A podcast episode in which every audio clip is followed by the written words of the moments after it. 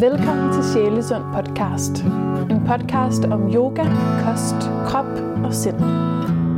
Mit navn er Sofie, og jeg er din vært. Hvis du vil vide mere om mig, kan du besøge min hjemmeside sjælesund punktum d k. Tak fordi du lytter med.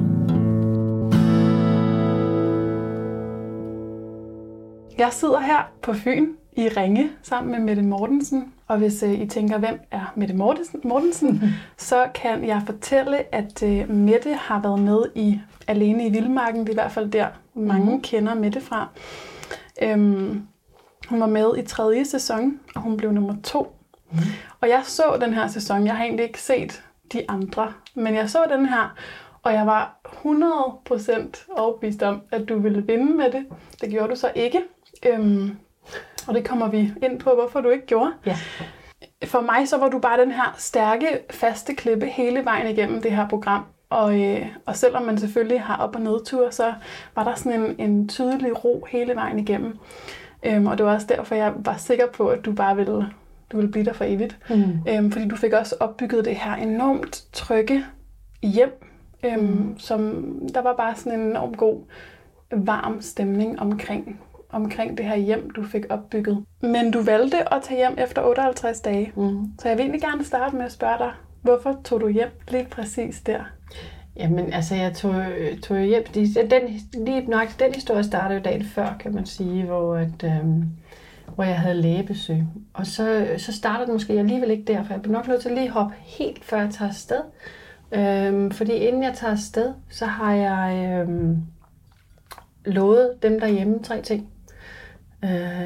Jeg har for det første lovet min kæreste, at jeg kommer ikke hjem, før du henter mig. Det er sådan sagt på en anden måde, det er fordi man vinder. Så vi var meget enige om, at jeg tog ud for at vinde det her. Den anden ting var, at jeg skulle, vi har jo lægebesøg en gang om ugen, og jeg havde lovet at være ærlig over for lægen. Og jeg har også lovet at lytte efter, hvad lægen sagde til mig. Fordi det er den eneste måde, dem derhjemme kan være trygge ved, at intet nyt er godt nyt. Det er, at de ved, at jeg fortæller, hvordan jeg har det, og jeg også lytter efter, hvad der så bliver sagt. Fordi når du har et lægebesøg en gang om ugen, så kan du et langt stykke hen ad vejen godt fake dig til, at jeg har det fint, alt er godt.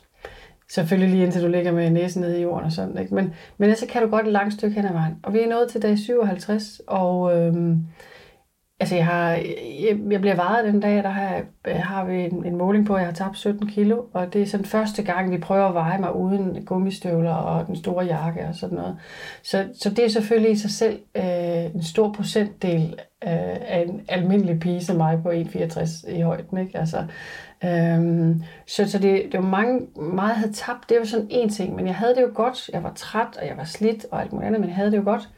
Øh, Men da jeg jo er kvinde i den alder, som jeg nogle gange er, og man er afsted så lang tid, så passer det med, at jeg havde to menstruationscykluser. Og den første, den kom fint, som den skulle. Godt nok ikke særlig, altså meget, meget lidt, fordi når man ikke får noget næring ind, mm. så kommer der heller ikke så meget den anden vej ud.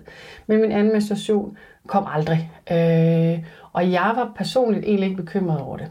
Fordi, øh, altså, elitesportsudøvere og andre, som presser deres, det kan også være anorektikere, hvis man tager den lidt, lidt hårdere del af det, men folk, mennesker, mest kvinder, dog, ja. som presser deres krop og fysisk hårdt, jamen der er det ikke mærkeligt, at menstruationen lukker ned. Fordi hvis man presser sin hård, sin, sig selv fysisk hårdt, så, så lukker man ned for alt unødig aktivitet. Så jeg var egentlig ikke bekymret over det, men jeg havde jo lovet at være ærlig.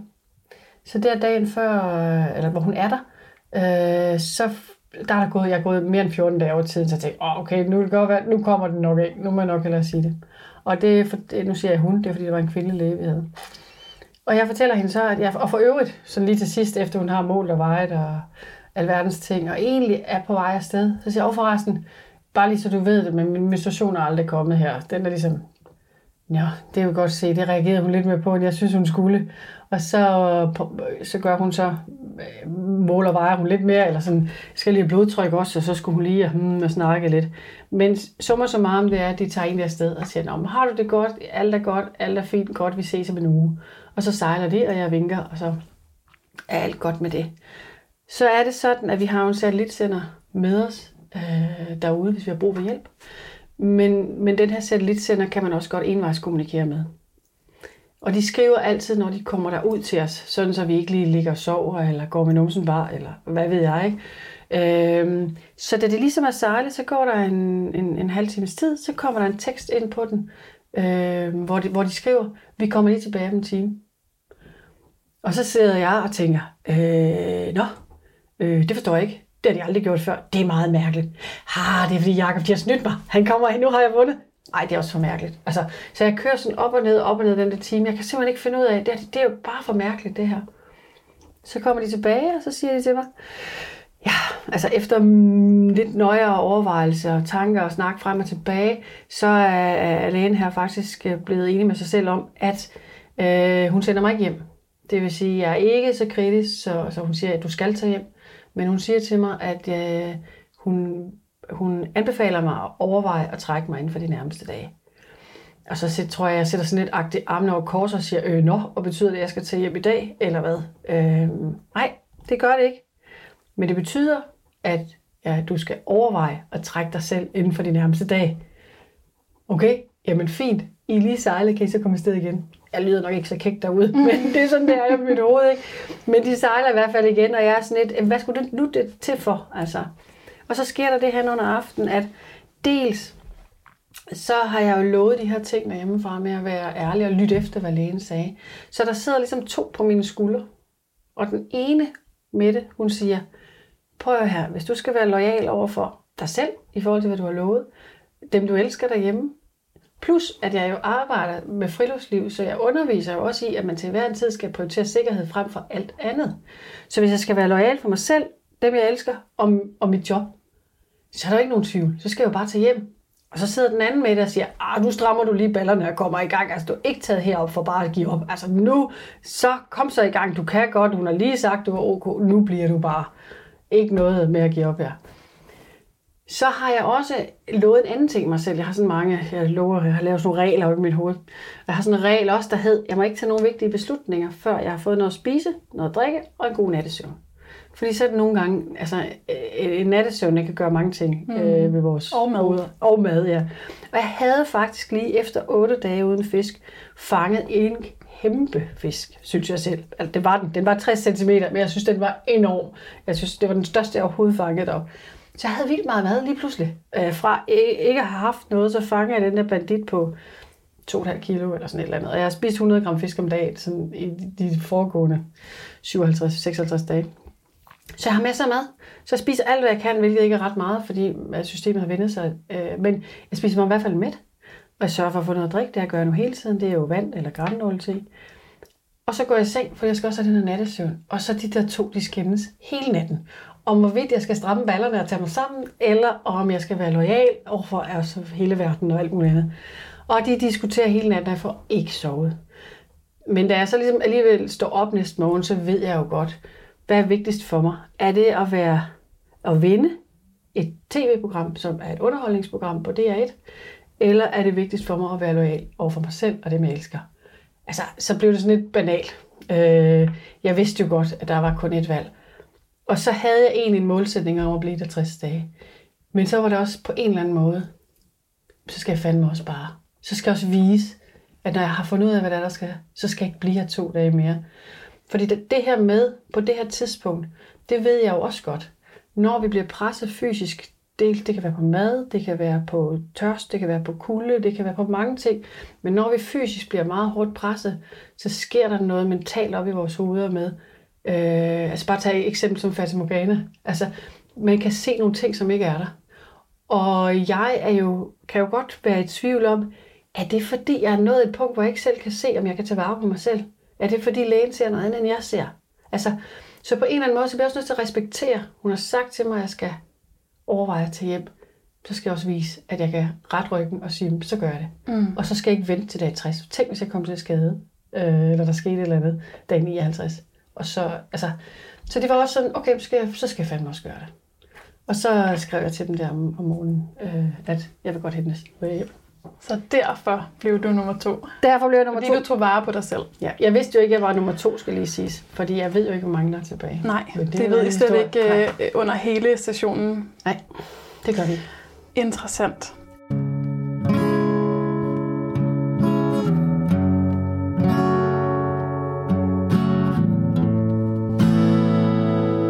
Så vil jeg egentlig gerne ligesom, nu, nu startede vi med slutningen, mm. og så gå helt tilbage til starten. Til starten, ja. Hvorfor meldte du dig til i første omgang? Jamen altså, jeg meldte mig til, øh, fordi at... Øh, fordi jeg ligesom så mange andre danskere, tror jeg, har siddet og set sæson et og sæson to. Eller de amerikanske, for den sags skyld. Det sidder man jo i sin lænestol eller sofa og ser, fordi det er jo på tv. Så man sidder jo der og har det godt med et lille tæppe og sin kaffekop og fjernbetjening tæt ved, og alt er godt. Og så sidder man og kigger på det her tv-program, og så har jeg... Jeg tror, nogen kan ikke genkende til at sidde og tænke, ej, nej, nej, nej, ej, kom nu, ej, hvor svært kan det være, hold nu op med at pive sådan, ikke? Altså, hele den der, man sidder sådan og lever så dybt ind i det og siger, hvor svært kan det være? Og så kigger jeg jo indad på mig selv som en voksen menneske, som jeg vurderer, jeg er, med en friluftsuddannelse og baggrund, og så tænker jeg, okay, hvis jeg skal sidde og pege fingre af dem der, så skal jeg måske vise, at jeg kan gøre det bedre selv. Altså, ellers skal man lade, lade være med at pege fingre. Øhm... Så, så det er sådan den ene ting, men det er jo i, i, i foråret atten er det så, at det bliver sendt sæson to. Og, og det er sådan, at selvom jeg godt kan lide at planlægge med kort varsel, så er stadig, har jeg en bankmand, der godt kan lide, at jeg har lagt noget i kalenderen et år frem. Så selvfølgelig har jeg kurser, aktiviteter og arrangementer hele året. Øhm, og det gør det svært at tage afsted i efteråret, for det er efteråret atten, det bliver optaget fra start september og så fremadrettet. Øhm, og den anden ting er, at jeg på det tidspunkt har en datter på halvandet år. Hun vil så lige nå at blive to år. Og kan man det? Kan man tillade sig at tage afsted fra sit barn, der er så, så lille? Jeg har også tre andre børn. Øh, en biologisk på toogtyve, og så to bonus på otteogtyve og enogtredive. Så jeg, så jeg har jo... Men de er så store, så de kan ligesom forstå. Men den lille kan man tillade sig det.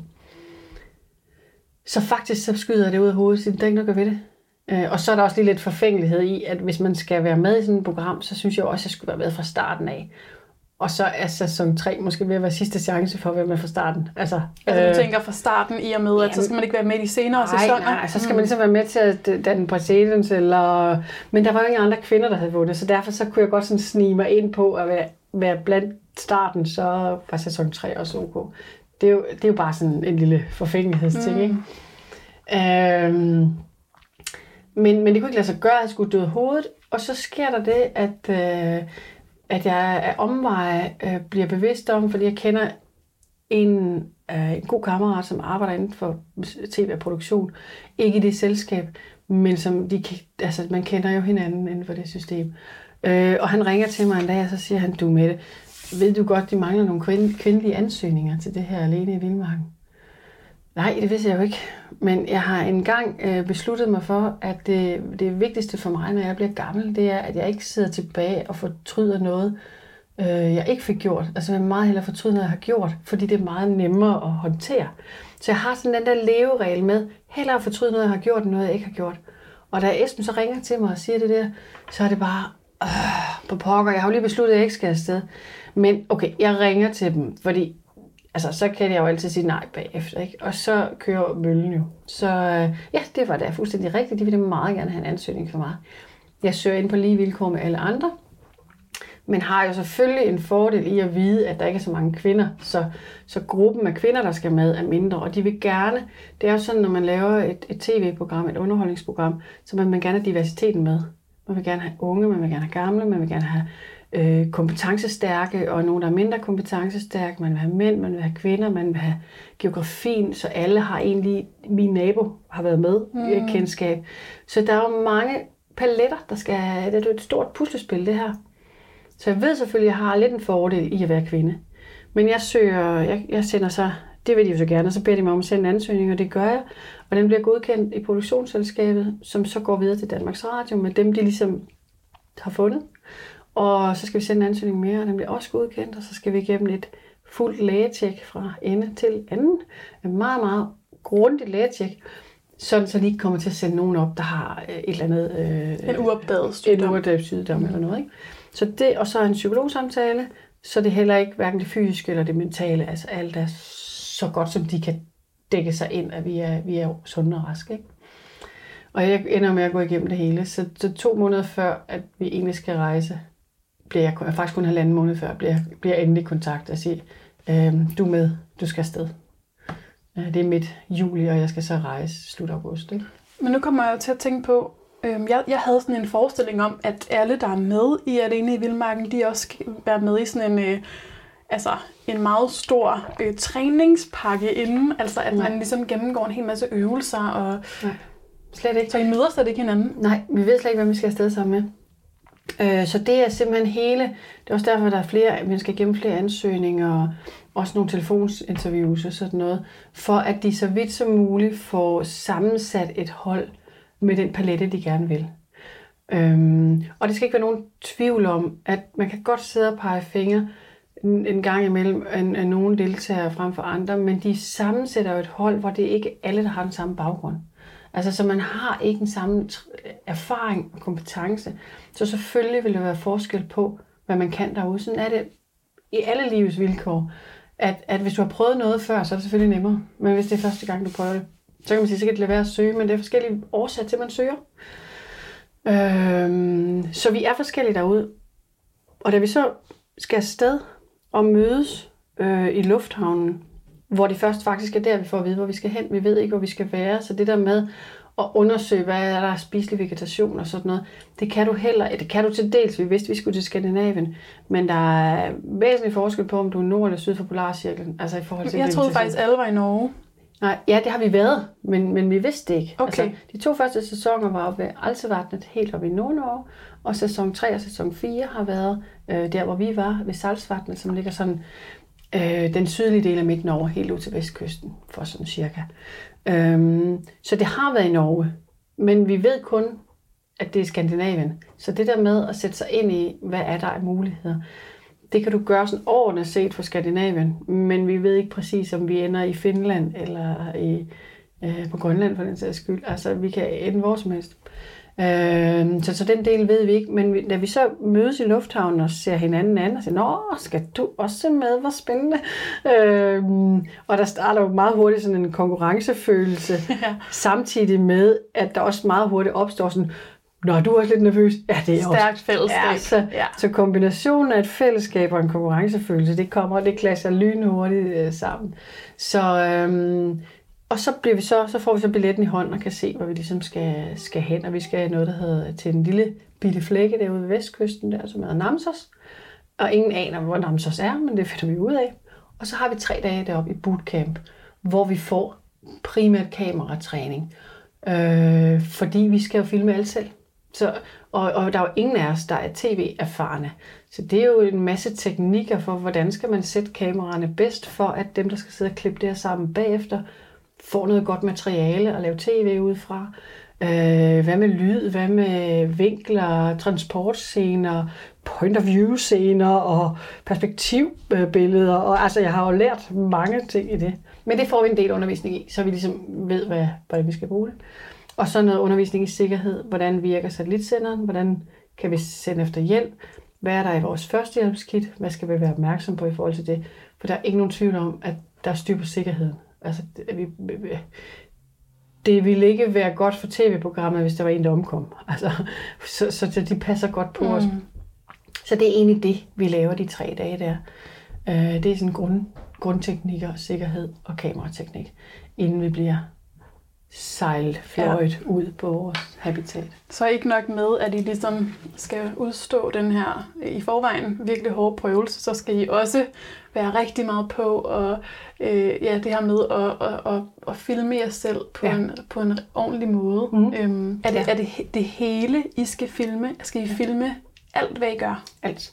I må simpelthen ikke altså, slukke for kameraet. Jo, nærmest. Det må vi jo godt. Altså, men, men, men, men, men det vi får, vores, vores information til os er, I skal bare filme det hele. Så skal vi nok sørge for at klippe til og fra, ja. hvad der er godt tv, hvad der, hvad der ikke skal. Altså når vi bare sidder og kigger ud i luften, og, øh, eller hvad vi nu kan finde på at gøre, eller sidder og putter brænde på bålet. Så vi skal egentlig bare filme det hele, og hvor meget de forskellige, vi enkelte filmer, det ved jeg jo ikke.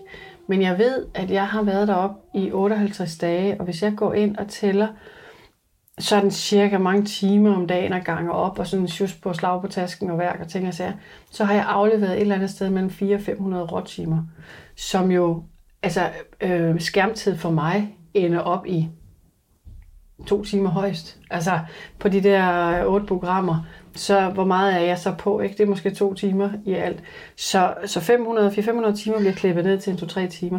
Øhm, så de har jo enormt meget materiale. Jeg har også siddet og tænkt, når jeg har set det, at, at man skal virkelig have, have tålmodighed som klipper, ikke? Det er jo, jo kæmpe arbejde ja. At klippe alt det der sammen. Altså, jeg er efterfølgende ofte blevet sådan anerkendt af folk, der har sagt, hold da op, hvor er du god til at filme, hvor er det noget godt tv, du har lavet.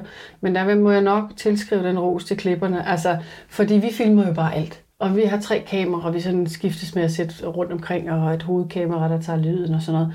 Så det er jo klippernes øh, kompetencer og fortjeneste, ja. Som gør, at det, at det der det lykkes, at de kan sidde og få alle de der vinkler samtidig med, at de lægger lyd og tale ordentligt ind over det her. Altså, så vi filmer jo bare.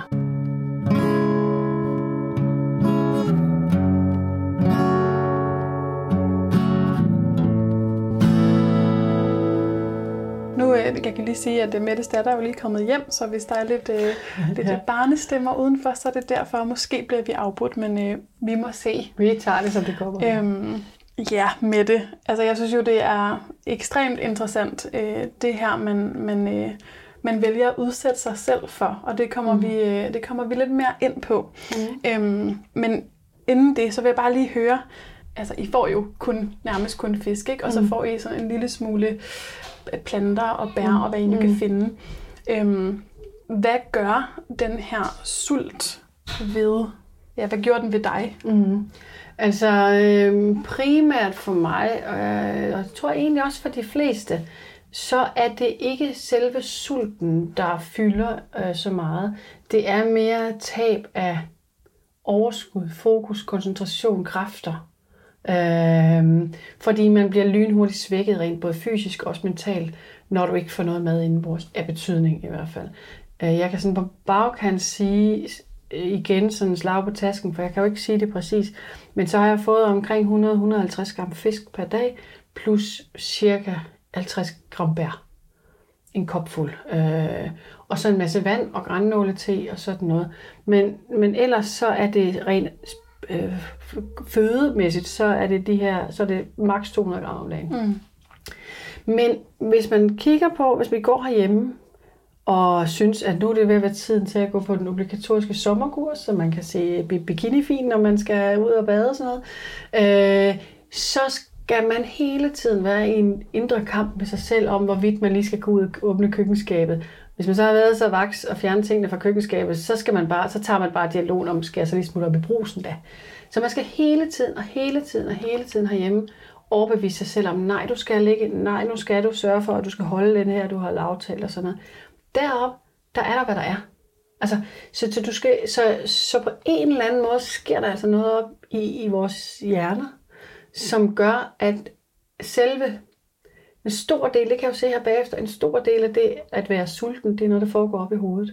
Selvfølgelig har vi, sådan, selvfølgelig har vi nogle fysiske reaktioner, men det er en meget stor del af det kommer op fra hovedet af.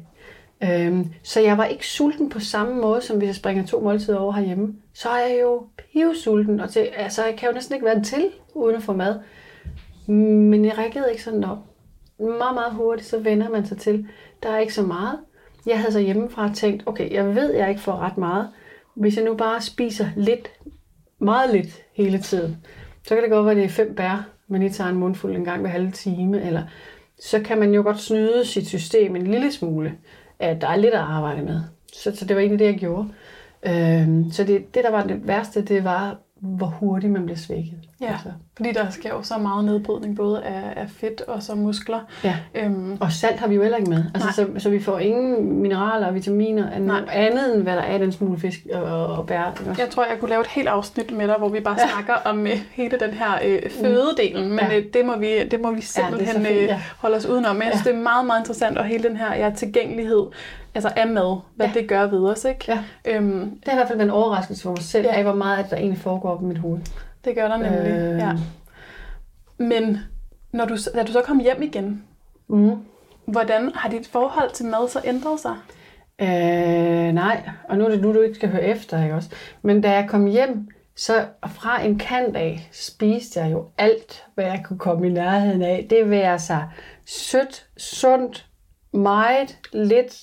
Alt. Du skulle bare have alt. Jeg åd som en øh, hest de første fjorten dage. Og der er jo nemlig mange, øh, som har noget ernæringsmæssig viden bag sig, som bliver sådan helt, oh, det gjorde du da vel ikke. Er du klar over, hvad der kan ske i dit mave? Man har jo Men fuldstændig... selvfølgelig gør man det. Ja, fordi, og fordi vi ikke ved bedre. Altså, jeg havde ikke fået noget andet vejledning. Fordi jeg har jo, heldigvis har jeg ingen men af det. Men når man lukker så meget ned for alt, så får man en helt anden øh, bakterieflora, mavetarmsystem og alt muligt andet. Og når du så kaster alt... Øh, det er et kropschok. Fuldstændig. Og det er jo alt fra både sund mad, men det er jo også alle mulige tilsætningsstoffer, for det hele kørte jo bare... Også, også bare mængden af mad. Jamen det var. Ja. Altså. Nå, vi, vi, altså, vi kan jo bevæge os langt ud i det, men, ja. øh, men jeg vil bare lige spørge om en sidste ting omkring det her med. Hvad, hvad var det, du savnede allermest, og det nærmest det første, du måske havde lyst til at sætte tænderne i? Eller... drikke? Jamen altså, jeg havde faktisk, der var ikke noget sådan specifikt. Jeg tror bare, alt. Ja, men det, jeg tror bare, det var den der tilgængeligheden af, mm. at man kunne vælge noget. Jeg vil sige, især den sidste uges tid deroppe, ti dage måske, der begyndte mad at fylde mere. Jeg tror, det er der, hvor det sådan rigtigt er. Også begynder kroppen begynder at tære på muskulaturen og sådan noget. Der kunne jeg mærke det sådan mere. Og der var simpelthen nogle nætter, jeg kunne bare ikke sove, fordi mit lille hoved, det kunne bare ikke slippe alle mulige retter inde i mit hoved. Jeg lå og tænkte, hvordan er det nu, man laver det, og hvordan er det nu, man laver det. Jeg tror, jeg havde tres retter klar inde i mit hoved, som jeg kom hjem med, som jeg havde gennemtænkt. Og så og alle mulige ting. Sådan, gud, stegeben, stegeben har jeg ikke lavet i hundrede år. Så det var sådan, det var mere den der tilgængelighed af, at jeg, du kan lave alt, hvad du vil i verden-agtigt. Den savnede jeg. Og så noget, noget med noget smag i. Jeg mm. havde meget fokus på noget asiatisk mad og sådan noget, fordi der har så mange lækre smage i. Øh, og der, der, det er ikke fordi, jeg fisken smagte dejligt, og jeg tilberedte den på forskellige måder. Bærene smager skønt. Alt er godt med det. Men det er en lille smule ensformig smag, ikke? Så det der med at få nogle andre smage, øh, det, det savnede jeg. Det tror jeg var det. Ja. Øhm, så, så jeg tror også, det var det, der gjorde, jeg blandede så meget, når jeg spiste. Altså, det, det, det var jo i en pærevælling. Men det var bare lidt det der med, at kunne få noget, der smagte af noget. Øh, mm. Så jeg havde ikke noget specifikt sådan craving-agtigt, som bare var det. Øh, men det var, så det var alt fra bananer til, til sneakers. Ja. Altså, det var hele paletten. Ja. Der, nu sidder vi her og drikker kaffe.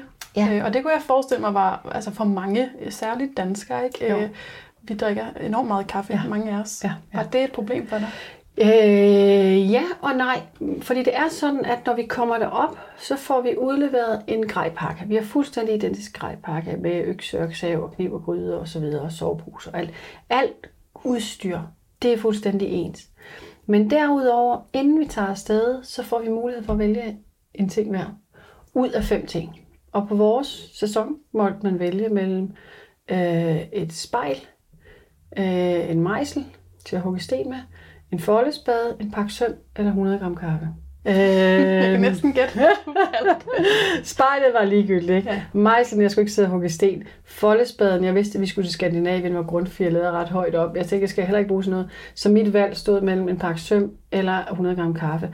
Og så prøvede jeg ligesom at lægge dem på vægtskålen og fokusere på, kan jeg overleve af en pakke søm? Det blev jeg enig med mig selv om, det kunne jeg ikke. Så kiggede jeg på kaffen, kan jeg overleve hundrede gram kaffe? Det blev faktisk også enig med mig selv om, det kan jeg heller ikke. Ergo, så varede det jo lige meget.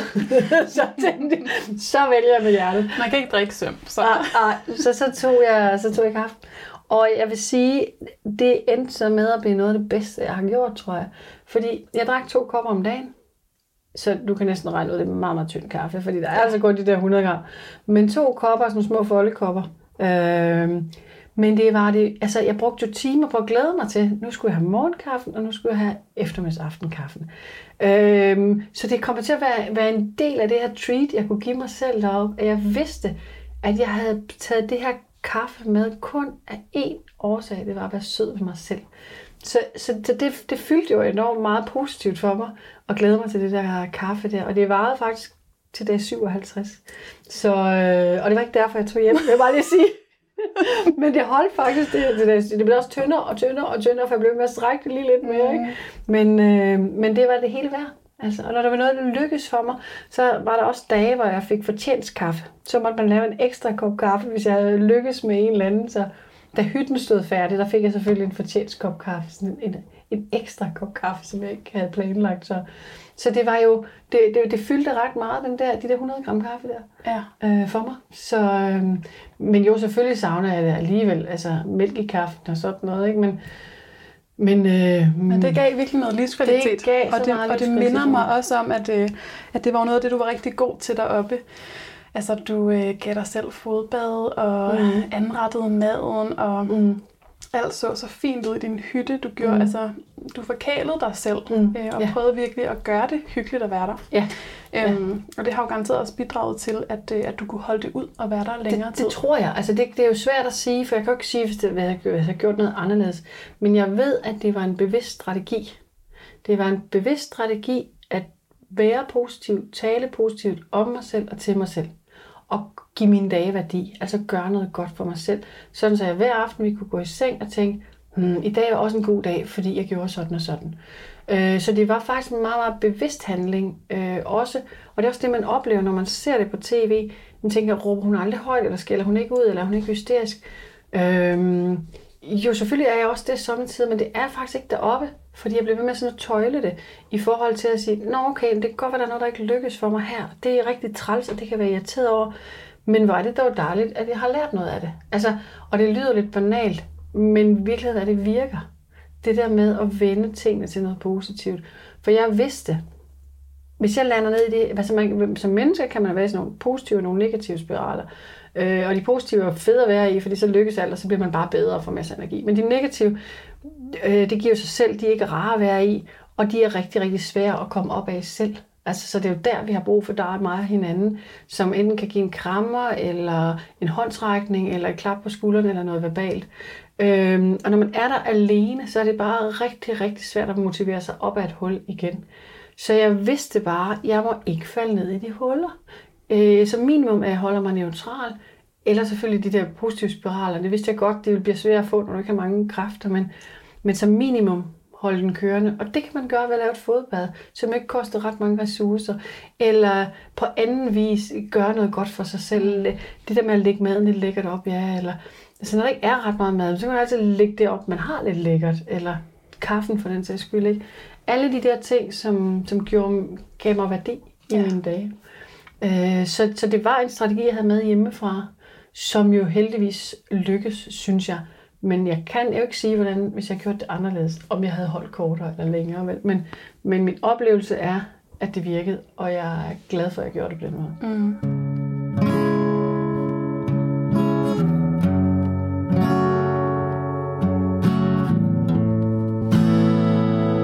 Og det leder, leder mig videre til det her, du siger med øh, aleneheden. Øh, mm. Nu havde du jo ikke mulighed for at få en krammer, eller mm. nogen andre fortalte dig, at det skulle nok gå. Mm. Øhm, og jeg har tænkt over, øh, at det er enormt interessant, altså både øh, for det første, at, vi, at der er et program, hvor man, hvor man placerer det moderne menneske i et miljø, der minder om det, som vi som urmennesker levede mm. i. Vi skal klare os selv, mm. vi skal skabe vores, vores øh, egen bolig, jagte vores egen mad. Ja. Det, der så ligesom er ekstra for Alene i Vildmarken, det er mm. jo, at altså sapiens, urmennesket, de tidligere mennesker, de levede jo i flok, mm. og ikke alene. Mm. De var altid sammen om mm. at gøre de her ting, ja. og I er jo alene. Ja. Så det her med at sige farvel til både jamen, de goder, vi har, som, øh, som moderne menneske, træk og slip, elektricitet, varme, mm. føde, sikkerhed, men så også og ligesom være alene om det. Mm. Hvordan oplevede du det? Det var et lidt langt spørgsmål, mm. men... men, men øh... jeg kan, og jeg kan egentlig svare lidt kort på det, og selvfølgelig med lidt, lidt forklaring efter det. Men, men det handler i høj grad om anerkendelse af sig selv. Fordi tit og ofte, de ting, vi, vi, vi søger i vores verden omkring os, i vores netværk eller mennesker, eller... eller Facebook, eller sociale medier og alt muligt andet, det er noget anerkendelse af os som mennesker, at vi gør det godt, eller vi hører til i flokken, eller at vi bidrager, at vi gør nytte, at det er meningsfyldt. Og når du kun har dig selv, så har du kun dig selv til at anerkende dig selv. Og det er jo, altså selvom vi gerne vil at sige, at janteloven ikke er her mere, så er den det bedste velgående inde i vores små hoveder en gang imellem alligevel. Fordi det er som om, at vi har en tradition for, at det ikke er helt okay at stille sig op og så sige til andre mennesker, hold nu op, hvor jeg er stolt af mig selv. Jeg synes simpelthen, jeg har gjort det så godt i dag. Øhm, det gør man ikke. Jeg, vi er gode til at rose hinanden. Det er vi super gode til, og det vil vi gerne. Øh, sådan, i hvert fald sådan, overordnet set, så, så, så vil man gerne rose hinanden. Øhm, men vi er bare ikke ret gode til at gøre det selv. Og selvfølgelig der er der en kæmpe stor forskel på anerkendelse af sig selv, og det er jo både med ris og ros sådan set, men anerkendelse af sig selv, og så være lidt selvfed, og synes man er for smart i en fart. Selvfølgelig er der kæmpe forskel på det, så vi skal jo ikke være selvfede og, og, og gøre det på bekostning af andre, men vi skal være meget, meget dygtige til at sige om os selv højt til andre, jeg er stolt af det, jeg har gjort. Også når jeg gør noget forkert. Fordi hvis vi bare gør os til, altid gør os umage med det, vi gør, så vi gør det så godt, som vi kan i den situation, vi er i, så kan det godt være klogere i morgen, og i morgen vil jeg gøre det anderledes, fordi jeg har lært noget i dag. Men i det øjeblik, jeg gør, siger, agerer i en eller anden given situation, så gør det bedste, jeg kan med de ressourcer, overskud, viden, kompetence, jeg har. Det kan jeg kun være stolt af. Og så kan det godt være, at jeg om, om nogen, noget tid vil gøre det anderledes. Men skidt med det. Jeg skal være stolt af, at jeg gjorde det bedste, jeg kunne, da jeg gjorde det. Og det er vi bare ikke ret gode til.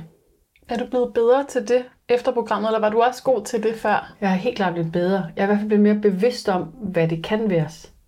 Øh, og så tror jeg, at den gave, jeg har fået, at få lov til at formidle det her mange gange, apropos du kommer og besøger mig i dag, men også alle de mange foredrag, jeg har været ude at holde, og skulle, altså, øh, over tid, efterhånden som jeg holdt det her foredrag, er jeg jo blevet meget, meget bedre til at sige de her ting, og sige dem højt, uden at jeg sådan, synes, det er lidt pinligt at stå og sige, men jeg synes faktisk, øh, jeg gjorde det meget godt. øh, det kan være lidt svært, men det er jeg blevet meget, meget bedre til. Og så kan jeg mærke, at når jeg som et helt almindeligt, helt almindeligt menneske, uden øh, store muskler eller, øh, eller noget andet smart, så kan jeg stille mig op og sige, prøv at høre her, jeg er stolt af mig selv. Det påvirker dem, der lytter. Og det påvirker dem ofte andre mennesker til at tænke, hmm, er jeg egentlig ikke også stolt af mig selv? Jo, det er måske i virkeligheden lidt, men jeg har bare godt nok ikke lige sagt det. Hvornår har jeg sidst? Åh, så får man sådan en refleksion. Er jeg egentlig god til det her? Og, og at, at jeg kan se, at min lille historie ved, at jeg gør det, kan give noget positivt til andre, så er det jo det hele værd. Og så har jeg også haft en rollemodels aha-oplevelse.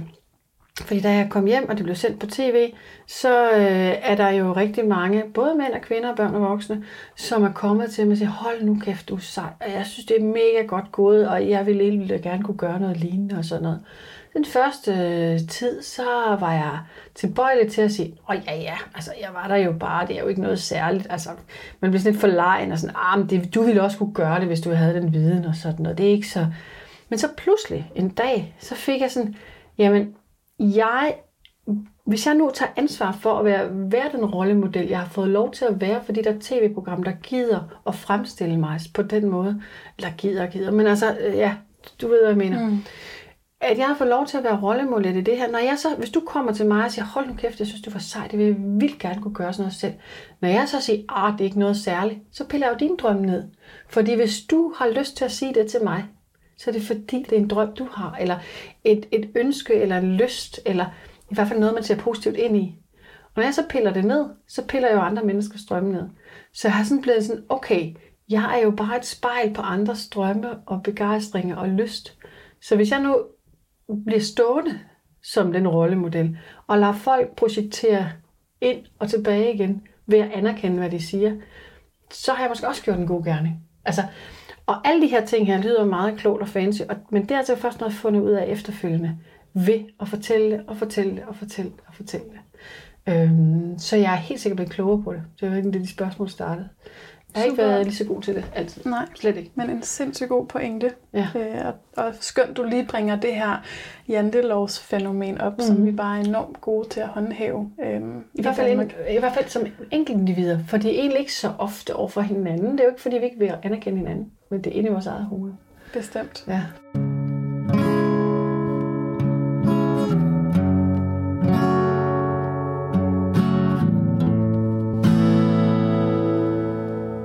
Og øh, den her ekstreme situation, som Alene i Vildmarken jo er, mm. øhm, man kan sige, det er jo på tv, og øh, alle kigger med hjemmefra. Mm. Hvad var det i dig, som gjorde, at, at det skulle være til den ekstrem, at, at hele Danmark skal ligesom være med på rejsen? Mm. Jamen altså, jeg tror for mig handlede det egentlig ikke specielt om, om det var tv-programmet, eller det ikke var det. Det handlede bare om, og jeg er blevet dygtigere med årene, til at lytte til min mavefornemmelse, og det jeg har lyst til at gøre. Apropos ikke at fortryde noget, når jeg bliver gammel. Ikke? Så jeg hellere gøre noget, og så fortryde det bagefter. Det kan man altid slå sig selv over fingrene over. Men, men at bare gøre tingene. Så jeg tror for mig handlede det om, at jeg havde en, sådan, der var noget nede i maven, som sagde til mig, åh, det tror jeg bare gerne, jeg vil.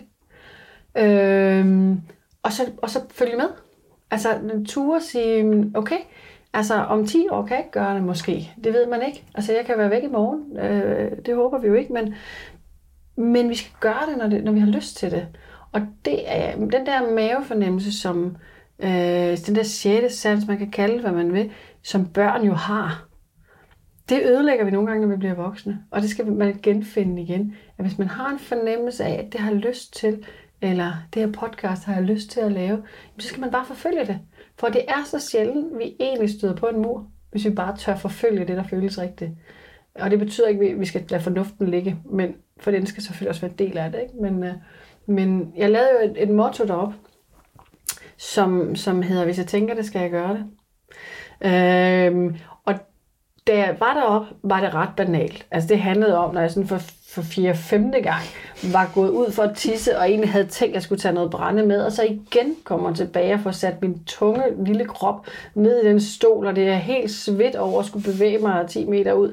Øh, at, og så kom ind og sætte sig, så ah, nu tænkte jeg på, at jeg skulle tage det der brænde, men nu glemte jeg det igen. Så det var sådan lidt, okay, hvis jeg tænker det, så skal jeg også huske at gøre det, altså, ellers er det jo dobbelt dumt. Ikke? Øh, det ridser jeg jo ind i min øh, væg deroppe, en lille biting til den fortælling, en fortælling om, hvordan man kognitivt hænger sammen, det er, jeg tænker, det er en lang sætning. Den der rafte, jeg skulle snitte det ind i, den var cirka en meter. Jeg tænker, ah, kan det være der? Kan det være der? Hvis jeg nu starter bagfra, så er jeg i hvert fald sikker på, at det ikke går ud over kanten. Så jeg skrev sætningen bagfra, for at være sikker på, at det kunne være der, ikke? Det kan man så sige, det, det er sådan en anden end, men den har jeg simpelthen ikke regnet ud. Det var, det, det var sådan, nå, det er bare et godt eksempel på, hvor man er henne sådan kognitivt. Ja. Øhm, men, men den har jeg jo, efter jeg kom hjem, kan jeg godt se, det handler jo ikke bare om at huske at tage et stykke brænde ned, men hvis jeg tænker det, så skal jeg gøre det. Jeg har så modificeret det en lille smule herhjemme efterfølgende. Øh, belært af erfaring, at jeg har nu hedder det, hvis jeg tænker det, skal jeg gøre noget ved det. Det er nemlig ikke alt, man tænker, man skal, man skal gøre. gøre vel? Nej, men, nej. Men det er så den lille modifikation af den. Men, men at, at den kom deroppe, og jeg kommer hjem og faktisk finder ud af, at den ligger enormt meget i tråd med, at jeg ikke vil blive gammel og, og, og fortryde noget. Det er jo først en, en forståelse, jeg har fået. Nogle gange så forstår man først tingene på bagkant, hvad der er, der sker. Ikke? Præcis. Ja. Får man ikke lyst til at gøre noget endnu mere ekstremt? Har du haft den trang til ligesom at, altså nu har du ligesom gjort det her, mm. som jo for mange er, altså det er jo en mm. vild situation at sætte sig selv i. Øh, jo, men jo, det er som sådan egentlig, men jeg tror, jeg lever meget, øh, ikke fra dag til dag, fordi jeg har også en familie, et hus og hjem og en indtægt og sådan, og så selvfølgelig er der noget fornuft og noget planlægning i det, men når det så er sagt, så lever jeg meget sådan, jamen det der kommer til mig, Det, det, det, det er det, jeg skal. Så, så jeg, jeg er belært af erfaring. Jeg er nemlig sådan rent menneskeligt, hvis man kigger sådan på... Jeg har sådan en H R-baggrund bag mig mm-hmm. også. Ikke? Hvis man kigger på min type af menneske, så er den meget struktureret og, og, og, og systematisk. Og, og det vil sige, når jeg lægger mig et mål, så går jeg meget målrettet efter det, i forhold til hele tiden sådan... Øh, strukturere min, min, min vej hen, så jeg er sikker på, at jeg når det her mål, som jeg nu har planlagt, jeg skal. Det vil sige, at jeg ser ikke en P. Jeg har fuldstændig skyklapper på, fordi jeg har jo lagt et mål, og det er det, der er mit fokus. Så, så hvis jeg som menneske skal være mere åben for at se, hvad der egentlig sker omkring mig, så bliver jeg nødt til at lade være at lægge lang, langsigtede mål. Øhm, fordi i det øjeblik, jeg ikke lægger et langsigtet mål, så kan jeg meget bedre, så får jeg alle de her impulser udefra, hvis man kan kalde dem det. Men så ser jeg alle de der sådan, gud, det er også en mulighed. Hey, det kan man også. Ej, hvor fedt, det vil jeg også prøve. Og så er jeg meget mere fleksibel i, så skal man selvfølgelig tilpasse det ind i sin hverdag, sit arbejde og sit alt muligt andet. Men, det, men ikke desto mindre er jeg meget mere fleksibel. Så jeg har egentlig ikke sådan noget inde i mit hoved, hvor jeg har sagt, jeg vil, nu vil jeg det her, for nu har jeg prøvet det. Så så er mit næste mål at gøre det her. Jeg tænker, det kommer til mig. Altså, øh, og det kan lyde lidt sådan, lidt fluffy, men det er nu engang sådan, det er. Mm. Altså, øh, jeg stoler på, at, at, at livet ved mig det godt, og, og der kommer de udfordringer til mig, som jeg skal have. Øh, og det er ikke religiøst ting, eller noget som helst andet, det er bare sådan rent menneskeligt. Jamen, jeg tror på, at, at, at noget ved mig det godt, øh, hvis jeg bare tør følge efter. Så skal jeg bare, så skal jeg lytte til min intuition, og tænke mig om. Så skal det nok gå, altså. Ja. Så jeg har ikke nogen langsigtede mål. Nej, og grunden til at spørge er også bare, at vi som mennesker oftest vil jage noget, der er større. Mm. Vi, vil, vi får mange penge, så vil vi have endnu flere penge. Vi får et stort ja. hus, så vil vi have et endnu større hus. Så det, er, det ligger til den menneskelige psyke ja. og ville noget mere, noget ja. vildere. Ja. Men det lyder det som om, du har en ret sund tilgang til det. Ja, så jeg har, jeg har gjort nogle forskellige ting i mit liv. Blandt andet har jeg på et tidspunkt besteget Kilimanjaro, som nok er noget af det højeste. Det er jo næsten knap seks tusind meter højt. Det er nok noget af det højeste, jeg nogensinde kommer op på, fordi at mit system har det ikke så godt efter tre tusind meter. Så, så der kaster jeg stort set op hele tiden. Ja, man kan jo få det her højdesyge. Ja, jeg er meget, meget sølle i højderne, så jeg kommer aldrig til at guide nogen i højderne, for jeg har rigeligt at gøre med mig selv. Men Men ikke desto mindre har jeg besteget det her bjerg, fordi, at, øh, fordi jeg ville, og fordi at, øh, at jeg var fokuseret, og fordi at det var det, der var målet. Og da jeg så kom ned, så gik det op for mig, jamen altså, det var jo kun toppen, øh, som jeg i øvrigt, altså som jo bare er en top, altså jeg var helt færdig, da jeg kom derop. Alle de andre ting, der skete undervejs, de oplevelser, der måtte være, det har jeg slet ikke set.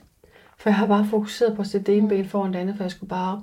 Og, så, og det har, er en af årsagerne til, at jeg efterfølgende har tænkt, jamen altså, hvorfor er det, at vi skal gå efter et mål? Jeg vil da meget hellere gå udenom bjerget, og så opleve, og så have, have muligheden for at opleve, end jeg vil gå over det, for at kunne komme ned og sige, wow, jeg, øh, jeg, jeg, jeg har besteget toppen. Øh, og, og, og det har jeg egentlig ikke for at tale ned til alle dem, der godt kan lide at bestige toppe, for vi har hver vores drivkræfter i os. Øh, men for mig i hvert fald som menneske, så var det en af aha-oplevelserne af, at, at jeg kan bedre lide at følge, følge det, det, der kommer til mig, se de døre, der åbner sig, end jeg har brug for at gøre øh, flueben på C V'et, at jeg har gjort det ene eller det andet. Øh. Og det er jo nok også det, der er så forskellen fra, om man sætter sig et mål, der hedder, nu vil jeg være ude øh, i det norske fjeld i tres dage, nu sætter jeg mig ned, og så venter jeg til de tres dage er gået, mm. så har jeg nået mit mål, eller nu vil jeg tabe mig tyve kilo. Mm. Øhm, Ja. Og jeg bliver først glad, når de tyve kilo, de er røget af, ikke? Altså ja. det, det her med, det her meget klassiske ja. med at være i, i processen og, ja. og rejsen undervejs, der ja. er vigtigt. Og hvis man kan være i den, jamen, så glemmer man måske også lidt at kigge på målet hele tiden. Ja. Ja. Stiger sig blind på det. Præcis, for virkeligheden er, at vi når måske aldrig helt det der mål, vi gerne vil alligevel. Fordi så, som du siger, jamen, så vil vi have en større bil eller et større hus, eller, eller prøve noget, der vildere. Så hvis man har tabt det tyve kilo, så vil man det er virkelig godt lige at tabe femogtyve i stedet for. Ikke? Så, så man hele tiden bare flytter sit det, fordi vi er mange mennesker drevet af et mål. Det vil sige, at hvis man opnår det, så sætter man jo bare et nyt. Så det er hele tiden sådan, vi er aldrig tilfredse, græs er altid grønnere. Øhm, det er i hvert fald den mentalitet, jeg gerne vil gøre lidt op med for mig selv.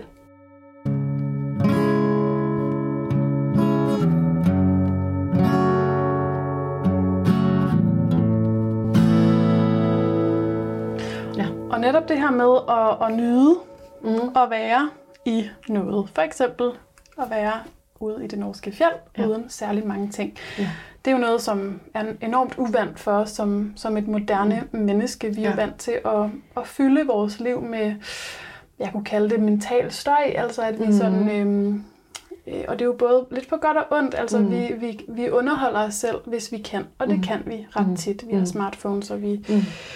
Mm. har hele tiden et eller andet kørende, mm. multitasker enormt mm. meget, kigger ikke så meget på bare én ting, mm. kigger sjældent så meget ud i luften og laver ingenting. Nej, øhm, jeg er lidt nysgerrig på, hvad gjorde du med al den her tid? Hvad gjorde du med kedsomheden? Øh, jeg har faktisk lidt sagt det tidligere, fordi det var det der med at give dagen værdi. Så, så jeg havde sådan hele tiden fokus på, at jeg skulle producere noget hver dag. Enten noget lækkert mad, eller snitte en pind, eller øh, få repareret garnet, eller jeg skulle kunne gå i seng hver aften og sige, i dag gav jeg også værdi, for jeg fik gjort det og det og det. For jeg vidste godt, at noget af det, der er enormt nedbrydende, det er kedsomheden. Og hvis jeg, jeg skal ikke gå i seng mange nætter og tænke, hvad var det værd, at jeg var her i dag? Altså, hvad, hvad var meningen med i dag? Jeg, jeg, jeg, så er jeg da meget mere bevendt hjemme ved mine børn, ved min, mit job, ved min familie, ved dem, der savner mig, end jeg sidder her, hvis ikke jeg får noget ud af det alligevel. Så jeg var sådan rigtig meget fokuseret på at få noget ud af dagene, og som jo blev mindre og mindre og mindre, for jeg kunne mindre og mindre, men ikke desto mindre, og få noget ud af dagene, for så var jeg bange for, at den der kedsomhed ville tage over. Fordi jeg, jeg har jo også gjort det, øh, som jeg tror er naturligt for mennesker, der skal deltage i sådan noget, så ser man jo alt igennem og prøver at researche på, hvad der er sket for andre, og hvordan har de oplevet det. Og jeg kunne jo se igennem de, de foregående programmer, og plus de amerikanske, at lige præcis kedsomheden øh, og ensomheden er noget af det, der nedbryder langsomt til at en ud. Så, så jeg tænkte, okay, hvordan kan jeg gå imod det at kede mig? Jamen, det kan jeg ved at kunne... Læge, altså kunne gå i seng, og så kan jeg kigge over den der vandrepind, jeg har snittet i dag, eller det der citat, jeg havde snittet ind, eller hytten var blevet færdig, eller et eller andet. Så jeg, så jeg, så jeg producerede noget. Øh, øh, jeg gjorde gavn på en eller anden måde. Så det var egentlig nok det, jeg gjorde for at imødekomme det og komme til at kede mig. Øh, og så vil jeg sige, da jeg kom hjem derfra, der havde jeg sådan en fantastisk oplevelse af, at lige præcis min smartphone, som jeg også har, den var sådan en lille smule ligegyldig. Altså, jeg gad næsten ikke bruge krudt på at skrive til for, og, og Facebook og Instagram. Altså, det, det var så langt væk fra mig. Altså, det var, det var så ligegyldigt. Når jeg engang man tog den op og åbnede appen, og så scroller igennem, så kunne jeg kigge på det og tænke, hvor er det ligegyldig information, det her? Altså, jeg var fuldstændig fyldt op af ligegyldighed med den telefon. Den blev blive væk fra mig, for normalt har vi den jo altid i lommen. Og der i, i tiden efter, jeg var hele tiden, hvor fanden er min telefon nu henne? Fordi jeg forla- lagde den alle mulige steder. Og, så er jeg, og nu er jeg jo så tilbage i nøjagtigt den samme fælde, som vi alle sammen er. Lige så snart jeg sidder og kigger ud i luften, så tager jeg min telefon, og så tjekker jeg mailsen, og så tjekker jeg den ene sociale medie, den anden sociale, og så tjekker jeg lige mailsen igen. Det kunne jo være, der var kommet ind i de sidste to minutter, og så lige over på nyhederne, og så, så sidder man bare der, og så pludselig kigger man op og tænker, altså, hallo, hvad laver du? Jeg, jeg kører bare i Ring, så tjekker jeg de samme ting. Altså, så jeg er i fælden igen. Altså, så det har ikke ændret sig? Nej, for, nej, ja, det, det ændrer sig lige, da jeg kom hjem, ja, ja. Og, så, og så kommer man ind i en kultur, præcis, hvor det er sådan, vi gør. Og, øh, så det, og, ja, så, vi er så, vanedyr. Vi er så meget vanedyr, øh, og jeg ville ønske, at jeg i højere grad bare kunne lægge det fra mig. Men det har jeg også meget godt, så det er jo også det, der er ved det. Altså, det er jo ikke, det er jo ikke bare skidt.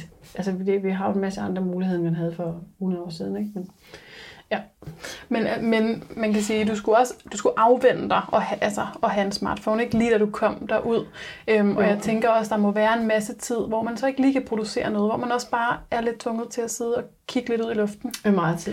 Men altså, jeg brugte jo de første øh, ti dage alene på at etablere. Altså, ja. Eller i hvert fald ti dage, så stod hytten helt færdig, der var stadigvæk nogle ting. Så, så de første små fjorten dage går simpelthen med at lande og etablere. Der er tusind ting, man gerne vil have gjort, og man har en masse tanker hjemmefra også om noget, man gerne vil, og øh, en lille smule, øh, egentlig en lille smule stress over, jeg skal også nå det hele. Hvad nu, hvis det slutter i morgen? Hvad nu, hvis jeg kommer til skade? Eller hvad nu, hvis jeg må give op i morgen? Eller hvad nu, hvis jeg bliver hentet for den sags skyld? En masse hvad nu, hvis'er. Hvad nu, hvis'er. Så man skal nå alt det her, så jeg kan få udlevet den her drøm. Så det, er, det kommer sådan efter fjorten dage, tre uger, så pludselig er det en hverdag. Mit hjem, det er, som det er. Altså, Hvor, hvor, hvor hverdagen ligner hinanden. Jeg står op, og så skal jeg ud og tisse, og så skal jeg lave min morgenfilming, som jeg skal, og man skal sige godmorgen til kameraet, og alle de der ting, og så skal jeg ud og hente mit garn ind, og ordne fisk, hvis jeg så heldig, der er nogen, og har ordnet det.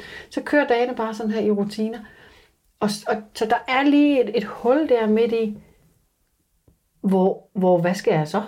Altså, jeg har stadigvæk kun været her i tre uger. Det er jo ingenting, der er, og der æder med med lang tid til, til, til tres dage, som egentlig var mit mål. Ikke? Øhm, og, og hvorfor jeg sat tres dage, det havde jeg, fordi at Jon i sæson et, han vandt på femogfyrre dage, og Lars vandt på syvogtyve dage. Så jeg har ligesom tænkt, okay, hvis jeg sætter tres dage, Man skal også ligesom fokusere på sin kalender derhjemme. Man er nødt til at planlægge på en eller anden måde. Så jeg tres dage, så er jeg helt sikker. Så derfor var tres blevet, blevet et mål.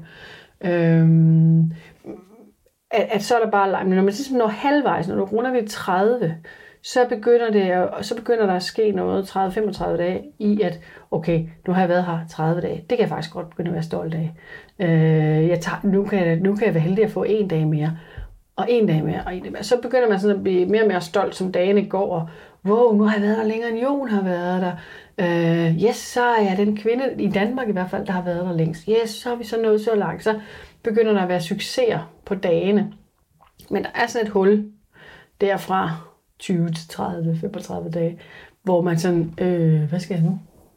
Nu sidder jeg bare her. Nu skal jeg lige tænke mig om at fylde noget ind i. Men når det er så sagt, så elsker jeg jo bare at sidde og kigge ud i luften også. Øh, kigge på, man sidder og kigger ud over havet, man har et bål kørende ved siden af, og der kommer hele tiden, det er jo i fjeldene, så vejret skifter hele tiden. Så kommer der noget regn indover, så kommer der noget vind, så kommer solen, så er der en regnbue, så hagler det. Og så, altså, der sker hele tiden noget, så det er enormt fascinerende at være så heldig og få lov til at få tiden til at bare sidde og kigge der.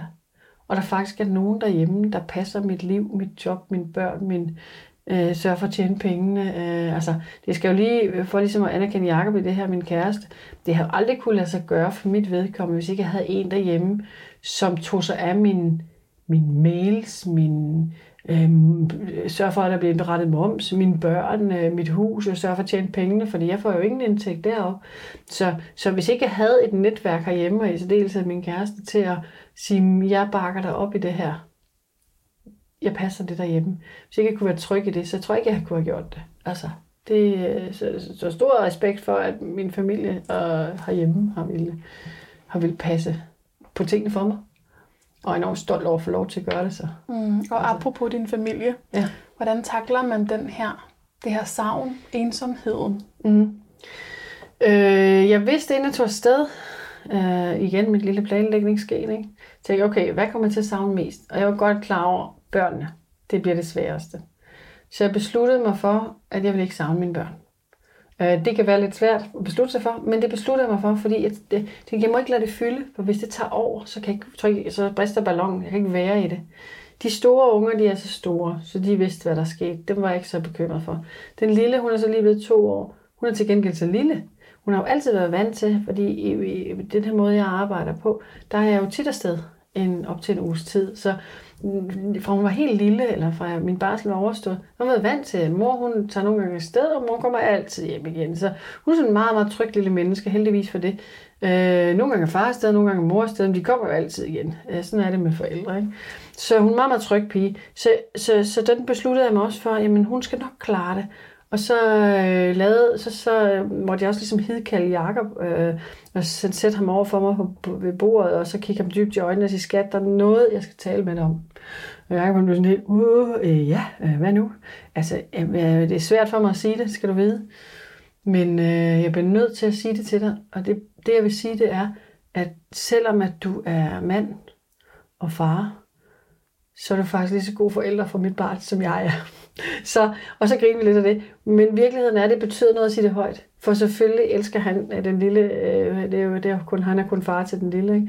Selvfølgelig elsker han hende lige så meget, som jeg gør. Selvfølgelig passer han lige så godt på hende, som jeg gør. Selvfølgelig øh, kan han give hende alle de kys og kram, som hun har brug for. Så det der med ligesom at sige det højt, jeg ved jo, at du passer lige så godt på hende. Så jeg er ikke unik i det her. Vi er to til det her. Mm. Det betød, at, at jeg valgte at være tryg i det. Og så selvfølgelig, fordi at jeg, øh, som den lille hun hedder, jo er en tryg pige og en stærk lille pige. Så det er jo også individuelt. Det er jo ikke til et hvert barn, man kan gøre det ved. Men, men hun er, er, er, er en tryg lille pige. Og heldigvis gik det jo også godt. Og det her valg, du tog, mm. det kunne du godt... Ja, det, i stor træk, ja.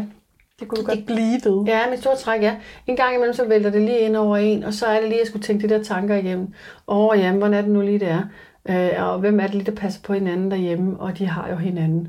Og så skulle jeg sådan lige, uh, så det endte med egentlig nok mest at savne Jacob. Øh, selvfølgelig fordi jeg savner ham, lige så hvad det er, men lige så meget for at have en, der kender mine tanker og kender mig. Lige sådan kunne spejle nogle ting i, eller reflektere lidt med, eller hvad tænker du lige om det, skulle jeg have bundet det anderledes sammen, eller, eller sådan, altså bittesmå ting i hverdagen, at der, der, du skal bare tage alle beslutninger selv. Der, du har ikke nogen at spejle dig ind på, eller få idéer af. Det er godt nok, så skal man ikke man skal diskutere med, men, men også, man, man savner også bare lidt at, at kunne vende øh, det, man gør. Ja. Er, er, er det en rigtig beslutning? Det er, hele tiden skal der være tro mod, at man tror på, at det er det rigtige at gøre. Så må jeg gøre det sådan. Ja. Så, det, så det endte faktisk med, det var ham, jeg savnede mest, øh, for at have en og vende tingene med, en og en, en, ja. en livspartner og mm. tale om, ja. om hverdagens og, og, og ligesom vi snakkede om tidligere, altså at vi er jo bare et meget socialt dyr, yeah. øhm, og er meget øhm, afhængige af at, øh, at få de her sparringer med andre, ja. og, og kunne spejle folk ved at kigge dem i øjnene. Ja. Og, ja. Ja, og helt tilbage fra urmennesket er vi jo også flokdyr. Altså, det er jo ikke noget, vi har opfundet, fordi vi, øh, verden nogle gange er, hvor den er i dag, og kulturen har ændret sig til det. Vi er jo oprindeligt også flokdyr, altså, så det er jo en del af os.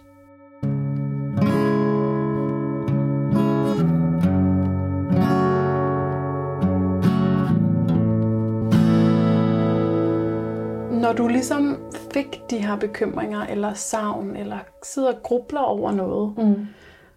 var din løsning så på det at, at vente til noget positivt, eller at distrahere dig selv ved at gøre noget, eller en blanding?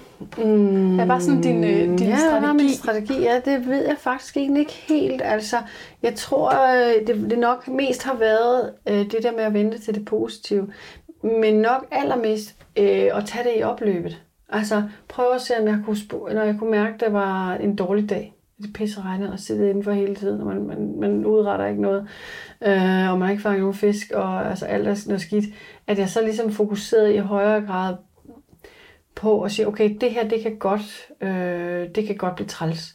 Mm, nu må jeg finde på noget til i dag. Øh, jeg tror, jeg laver nogle små byggeklodser til min nevø. Og så kunne jeg blive sådan helt høj over, og sidde og snitte de der små byggeklodser, og Øh, skrev M A X på dem, fordi han hedder Max, ikke? Så en klods med M og en klods. Og så og pludselig gik dagen jo med at sidde og snitte sådan nogle små, altså det, og det kunne være alle mulige andre ting, ikke? Men når jeg kunne mærke, at, at, at nu kom det, så var det nok i virkeligheden på at imødekomme det, inden jeg blev overtaget af følelsen af kedsomhed og ligegyldighed. Øh, og, og nu må jeg hellere tage hjem, fordi mm. ja, det giver ikke mening, jeg er her. Så, så jeg tror, det var det, der var min primære strategi på, på kedsomheden. Ja. Ja. Jeg synes, det er en enormt modig og sej bedrift at have været med i Alene i Vildmarken.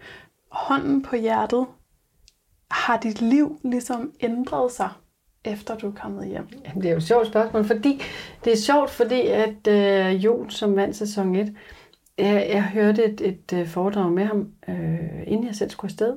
Og han har været afsted i femogfyrre dage, og han sagde efterfølgende, de femogfyrre dage har ændret mit liv. Og så tænkte jeg, ja ja, jo, altså ikke noget forklejende om hans præstation, den er flot i sig selv, men du er jo et godt menneske, det var du også før, altså så meget kan det jo ikke have ændret. Nu har jeg selv været afsted, øh, lidt mere end femogfyrre, men det er nu ikke det, der gør forskellen overhovedet. Det jeg ligesom har oplevet selv efter, det er, det har faktisk ændret mit liv.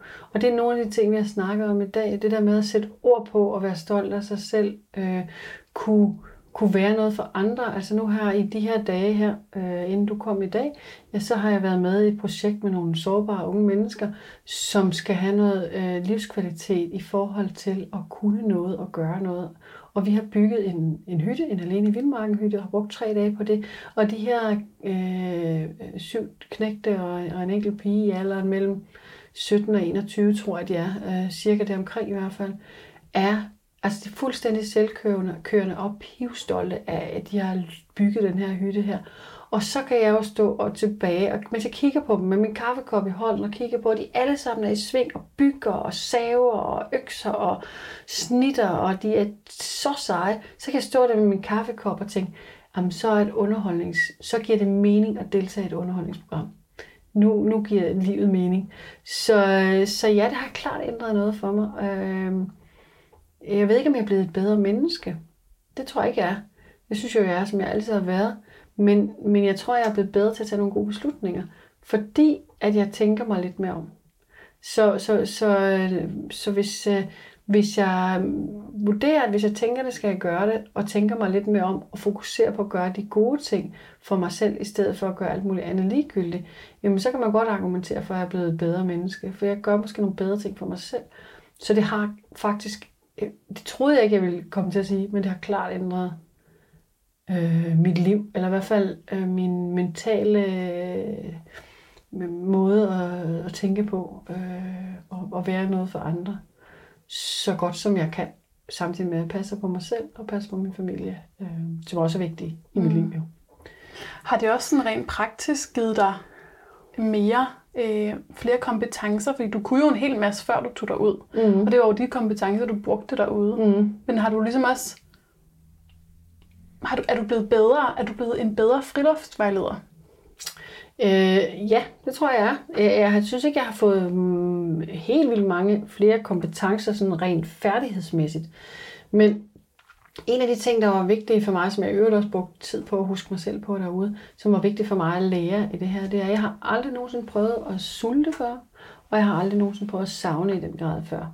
Øh, jeg har tit mennesker og grupper øh, med på fjeldet. I morgen tidlig tager jeg til Færøerne og har et hold med ude at vandre der. Øh, Og det er sådan, at jeg jo er det her, sådan, jeg betegner mig selv som et ordentligt menneske. Det vil sige, at jeg gør alt, hvad jeg kan for at min forberedelse og mine ting i orden. Det vil sige, at jeg sjældent bliver rigtig presset derude. Så virkeligheden er jo, at jeg har gået med en lille smule uvidsthed af, at hvis nu jeg virkelig bliver presset, hvis vi kommer ud for en ulykke, øh, at den ene eller anden årsag øh, bliver fastlåst ude i fjeldet og ikke har mad nok eller noget andet, hvordan vil jeg så rent faktisk reagere? Og det har jeg jo fået med mig, den, den viden, at selvom jeg stort set ikke spiser noget i to måneder, knap to måneder, så kan jeg stadigvæk formå at have min mentale fornuft, synes jeg selv, i orden, øh, og, og føle, at jeg træder de rigtige beslutninger. Og derfor er jeg også, jeg var enormt ked af at tage den der beslutning om at tage hjem, hvis vi sådan skal slutte med den fortælling også. Det gjorde så ondt på mig derude, og var så ked af det, selvom at, at jeg jo synes, jeg havde tog den rigtige beslutning. Men jeg hylede jo. Så det sprøjtede, da, jeg skulle, da de kom og hentede mig. For jeg var så meget i tvivl, om det var det rigtige at gøre. Men efter jeg er kommet hjem, så ved jeg jo, at det var det rigtige at gøre. Og jeg ved, eller føler mig tryg ved, at jeg i mit eget perspektiv gør de ting, jeg synes, der er rigtigt, også når jeg er presset. Så jeg kan bagefter sige, hvor jeg er stolt af, at jeg turde sige stop, i stedet for den, den lette løsning, uden at det skal lyde let, for det, det er det jo ikke. Den lette løsning er bare at læne sig tilbage og sige, at jeg tager ikke hjem, før jeg bliver hentet. Og så bare holde fast i det, uanset hvordan. Men her skulle jeg faktisk aktivt selv tage en beslutning. Og det formåede jeg at gøre på den, på den bedste måde, som jeg selv ville gøre det igen. Så man kan også vente om at sige, hvis jeg tog tilbage, ville jeg gøre det samme igen. Men på det tidspunkt var jeg meget i tvivl, om det var rigtigt. Men det kan jeg se bagefter. Så den, den evne har det givet mig med. Mm. En tillid til, at jeg kan tage beslutningen, når jeg er presset. Og det gør mig meget mere tryg, når jeg har nogen med på tur. Hvis I skulle være ude for en, ja, jeg, en eller anden krisesituation. Præcis. Jeg er ikke så bekymret for en krisesituation mere. Jo, selvfølgelig er jeg det. Jeg gør alt, hvad jeg kan for at undgå den. Men, men jeg er ikke bange for, hvordan jeg selv vil reagere.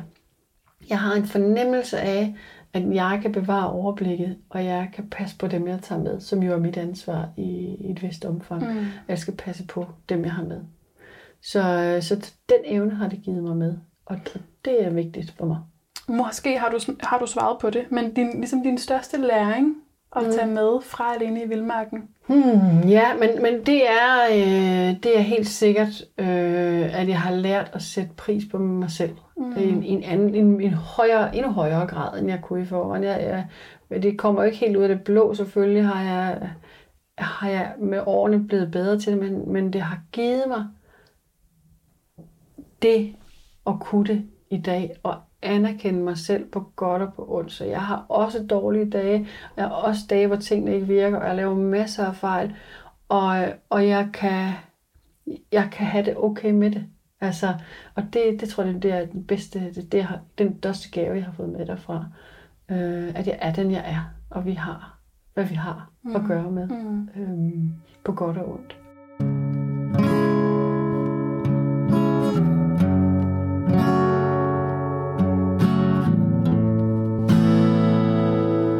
Så Mette, Du, øh, du har selv været lidt inde på det, det her med, at du er, altså du er jo i hvert fald den første kvinde, der er gået så langt. Mm, I det danske. I det danske. Ja.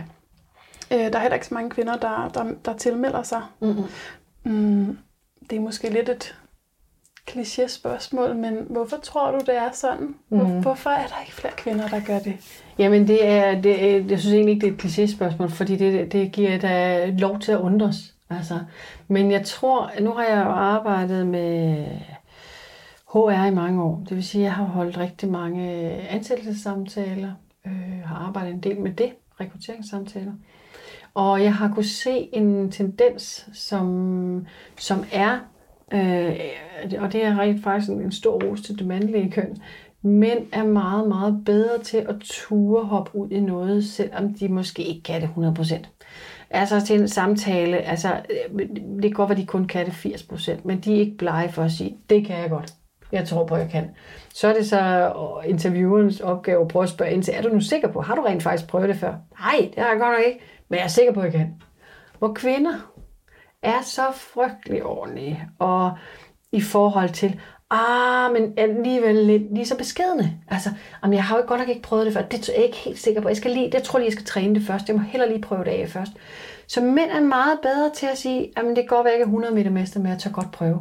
Hvor kvinder, de bruger alt for meget tid på at skulle øh, kunne have trænet det, øvet det, øh, være trygge i, at de kan eller har kompetencen. Øh, og der er min, min umiddelbare holdning, at vi kvinder skal være meget, meget bedre til at sige, jeg springer sgu ud på dybt vand. Jeg giver slip med begge hænder, nu prøver jeg. Og hvis det fejler, så fejler det, så kravler jeg i land igen, og så må jeg prøve en anden vej. Øh, det er mænd altså bare bedre til. Og jeg tror, det er præcis derfor, der er ikke så mange kvinder. For det, når man søger til sådan et projekt, eller sådan et, et, et, et tv-program som Alene i Vildmarken, så er der jo ingen af dem, der får lov til at deltage, som har prøvet det før. Fordi så vil der jo ikke være noget ved, ved tv-programmet. Så det er jo øh, øh, første gang, man prøver det. Øh, Så, så man har jo ikke muligheden for at have testet det. Og, og, og, og derfor er, det, er, er der mange flere mænd, der tør hoppe ud i det, tror jeg. Hvis man kigger på, sådan, hvordan det sådan oftest er, hvad der ligesom er tendensen. Mm-hmm. Hvor kvinderne de er, uh nej, så må jeg, jeg har jo ikke prøvet, jeg, må hellere, jeg tror lige, jeg tager tredive dage alene, før at jeg tør melde mig. Og det er bare for dumt. Altså, men sådan er vi kvinder bare nogle gange. Æ, inklusive mig selv jo i, i nogle tilfælde. Men vi er noget stykke, hvis man er bevidst om det. Ja. Så kan man ligesom prøve at bryde sine egne vaner og, og tankemønstre, og så sige, ej, prøv nu gør jeg det fandme. Altså. Lukker øjnene og ja, hopper ud, hopper jeg ud i det. Og det er jo så ligesom, hvorfor man måske som kvinde sjældnere tilmelder sig. Ja. Der er jo så heller ikke så mange, der går så langt af kvinderne. Nej, nej. Du, altså, du er som sagt den første, der er gået så langt, ikke? Jo. Og det er, har jeg jo set typisk de kvinderne, der er med, som mm. også tager hjem først. Mm. Har du et bud på, hvorfor det så er?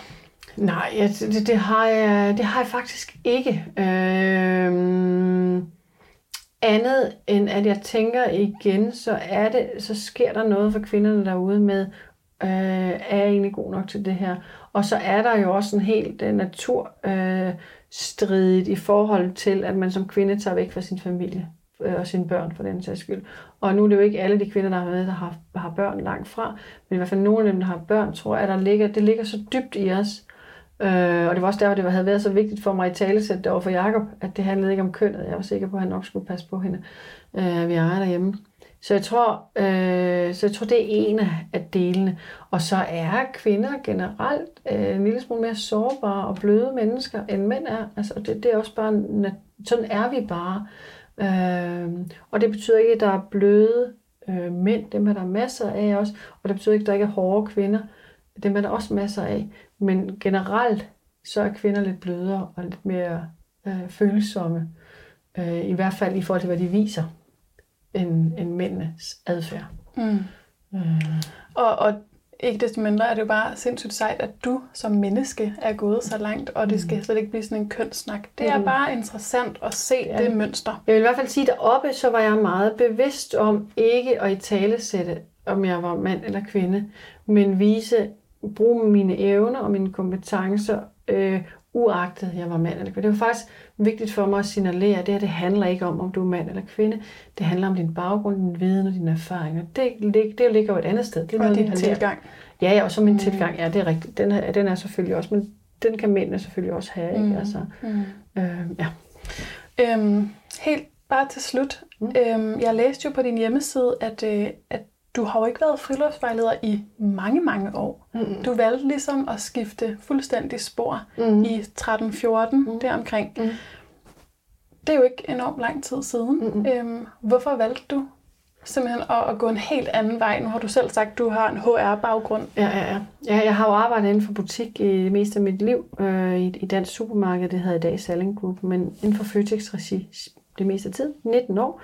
Øh, har gået fra at blive uddannet til at være mellemleder, leder, chef, øh, H R, øh, underviser, mm, varehuschef. Hele den her palet. Og jeg elskede mit job, fordi jeg kunne føle, at jeg kunne gøre en forskel.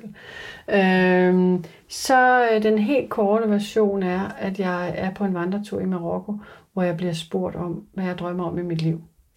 Og Thomas og Rose, som stiller mig det spørgsmål, det er Thomas, der stiller, de har lige siddet og vendt og talt om, om jordomrejser og indlandsis og vilde drømme i livet. Og, og da de spørger mig om det, så kan jeg ikke svare. Altså, fordi jeg får næsten helt præstationsangst over at sige, hmm, jeg, sådan, sådan nogle vilde drømme har jeg slet ikke. Jeg er her jo bare. Jeg sidder jo bare her og drikker myndete. Det er jo i Marokko, vi er. Øhm, så jeg bliver sådan helt, øh, jeg skal jo svare. Og jeg får svaret, at jeg drømmer jo nok om at give slip en dag. Og så kigger vi lidt på hinanden sådan. Og de er fuldstændig klar over, uden vi sætter ord på det. Og jeg er klar over, at jeg aner overhovedet ikke, hvad jeg vil med det svar. Altså, det er jo, det er jo, helt, det er jo helt skævt i forhold til deres snakke, de lige har haft om jordomrejser, indlandsis og hvad ved jeg, motorcykler og båd. Og give slip på hvad? Ja, og give slip ja. på hvad, det kunne jeg jo heller ikke. Det var bare sådan, hmm.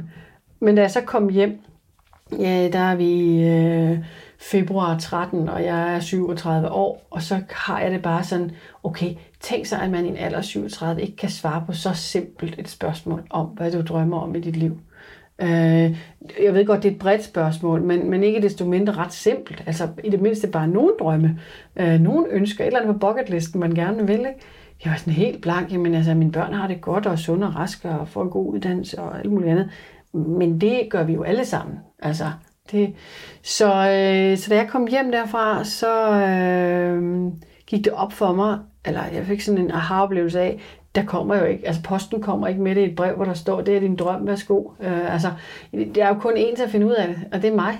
Øh, og, og da min, min lille systematiske hoved gør det, den plejer at gøre, fordi sådan gør vi altid, øh, så, øh, så var jeg godt klar over, at hvis jeg skal gøre noget andet, så er det helt klichéagtigt, så bliver jeg også nødt til at ændre på det fundament, jeg står på, for ellers vil jeg blive ved med at gøre. Jeg elsker mit job, jeg passer mine ting, øh, jeg nyder at gå på arbejde, men hvis jeg skal finde en anden vej, så er jeg nødt til at rive det hele væk under mig selv. For ellers kan, så, så bliver jeg bare ved med det. Altså fordi sådan er jeg indrettet.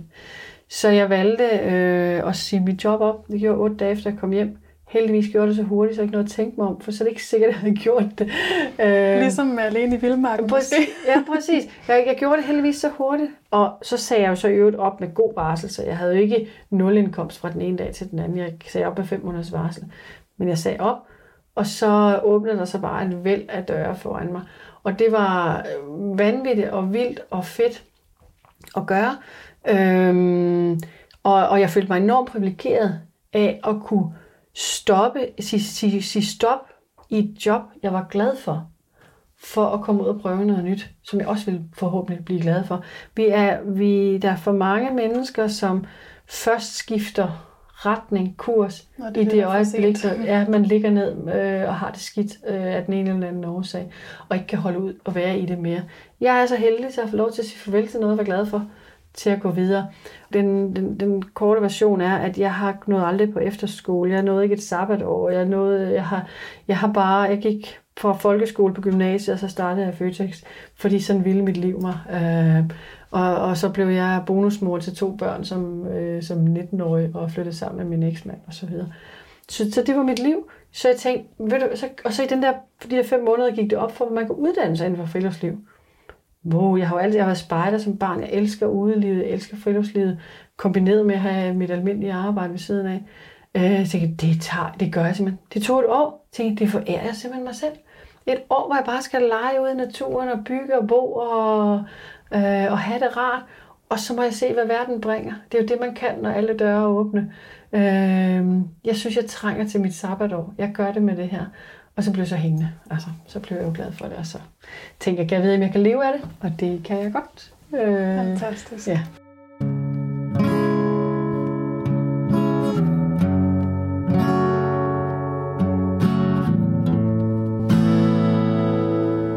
Det har været så, så fedt at høre din historie med det. Mm. Det har jeg glædet mig så meget til, og, øh, og jeg er bestemt ikke blevet skuffet.